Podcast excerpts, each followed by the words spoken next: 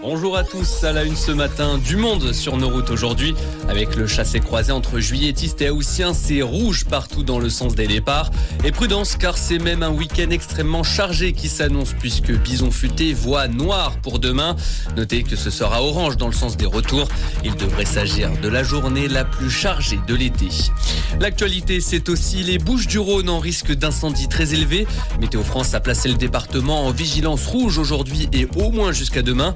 Il s'agit du niveau de danger le plus haut. Autrement dit, le risque de départ et de propagation de feux de forêt sera plus important en comparaison avec les normes estivales.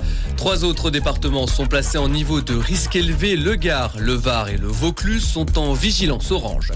À l'étranger, pas de surprise aux États-Unis. Donald Trump plaide non coupable devant le tribunal fédéral de Washington où il comparaissait ce jeudi.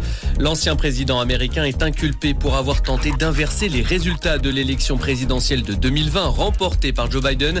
C'est la troisième fois en quelques mois que l'ancien chef de l'État est inculpé au pénal. Donald Trump est parti libre du tribunal. Aucune demande de détention provisoire n'a été faite. La frayeur du côté de Marseille pour Matteo Gendouzi. Le domicile du footballeur de l'équipe de France et de l'OM a été cambriolé mercredi soir. Selon la Provence, c'est la femme du joueur qui a fait fuir les malfaiteurs alors que le milieu de terrain lui affrontait le Bayer Leverkusen en amical.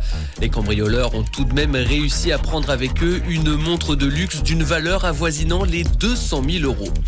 Et puis si vous devez prendre l'avion à Orly aujourd'hui, rassurez-vous, tout devrait bien se passer au niveau des bagages, contrairement à hier où une panne a complètement paralysé le système automatique d'acheminement des valises.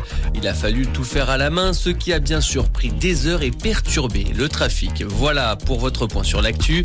On vous accompagne toute la journée.